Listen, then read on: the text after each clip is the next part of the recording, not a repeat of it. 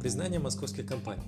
Единственная российская структура, которая в этом году вошла в рейтинг Fortune 100 самых быстрорастущих компаний мира, стал Яндекс. Интернет-компания с выручкой 2,13 миллиардов заняла 24 место в списке. Интересно, что для иллюстрации к Яндексу был выбран не поисковик, а беспилотный автомобиль. При этом в ежегодном рейтинге 500 крупнейших российских компаний от РБК Яндекс занимает 113 место в общем списке и первую позицию в секторе медиа и интернет. Следом за ним в этом же сегменте идет Mail.ru Group, 195 место в общем рейтинге. Первое место среди телеком-компаний занял МТС, 28 место в общем, в общем списке.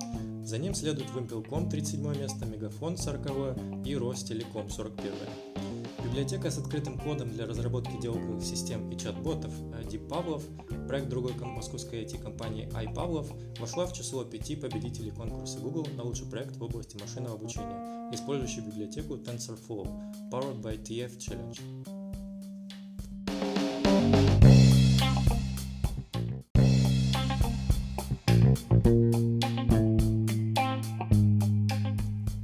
Рождения московского Wi-Fi. 27 сентября городской бесплатной Wi-Fi сети исполнилось 6 лет. Участники рынка называют городской Wi-Fi неотъемлемой частью жизни. А эксперты PVC, согласно июльским данным, поставили Москву в тройку лидеров по числу бесплатных точек доступа среди мегаполисов мира. А сегодня московский Wi-Fi насчитывает более 18 тысяч точек доступа, включая свыше 3 тысяч внутри Садового кольца и локально в пределах ТТК и 10 более 10 тысяч э, в общежитиях столичных вузов. По итогам 2018 года городской сети Wi-Fi подключились примерно 24,3 миллиона раз. Э, рост за год составил 27,5%. Число уникальных устройств, с помощью которых выходили в интернет в прошлом году, превысило отметку в 5,4 миллиона против 3,7 миллионов годом ранее. Участники рынка, эксперты отмечают, что развитие бесплатного Wi-Fi способствовало распро- распространению онлайн-сервисов. Согласно отчету Международной ассоциации беспроводной связи, во всем мире предприниматели, использующие Wi-Fi, за счет этого дополнительно заработали несколько триллионов долларов за 2018 год.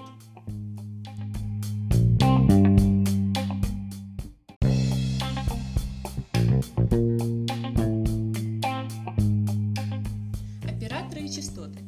России появился третий банковский оператор связи. ВТБ начал тестировать в Москве своего виртуального мобильного оператора на инфраструктуре Tele2. Наконец, с 2018 года его конкуренты Тинькофф Мобайл и Сбермобайл вместе занимали 3% рынка MVNO в России.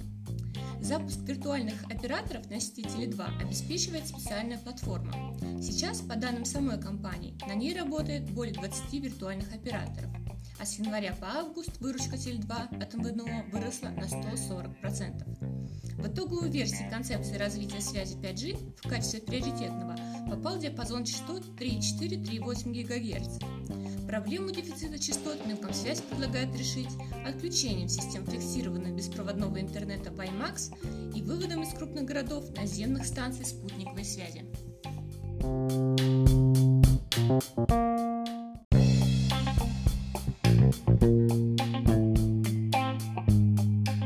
Другие новости. 3 октября ожидается закрытие сделки по созданию совместного предприятия в сфере онлайн-торговли между Alibaba, Mail.ru Group, Мегафоном и RFP. К этому моменту ВКонтакте и AliExpress запускают партнерскую программу, которая станет одним из первых в России social e-commerce проектов.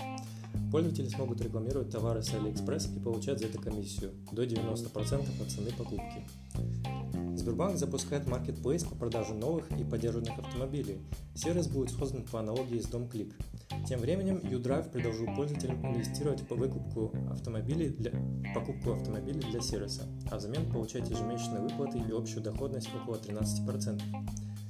На рынок видеосервисов выходит Телеспорт, который закупает права на показ соревнований на телевидении и в интернете. До этого спортивными трансляциями занялся Яндекс. Недавно компания получила эксклюзивные права на трансляцию в России Национальной хоккейной лиги. Видеосервис ОКО, в свою очередь, намерен собрать за три года 4 миллиона подписчиков за счет матчей английской премьер-лиги.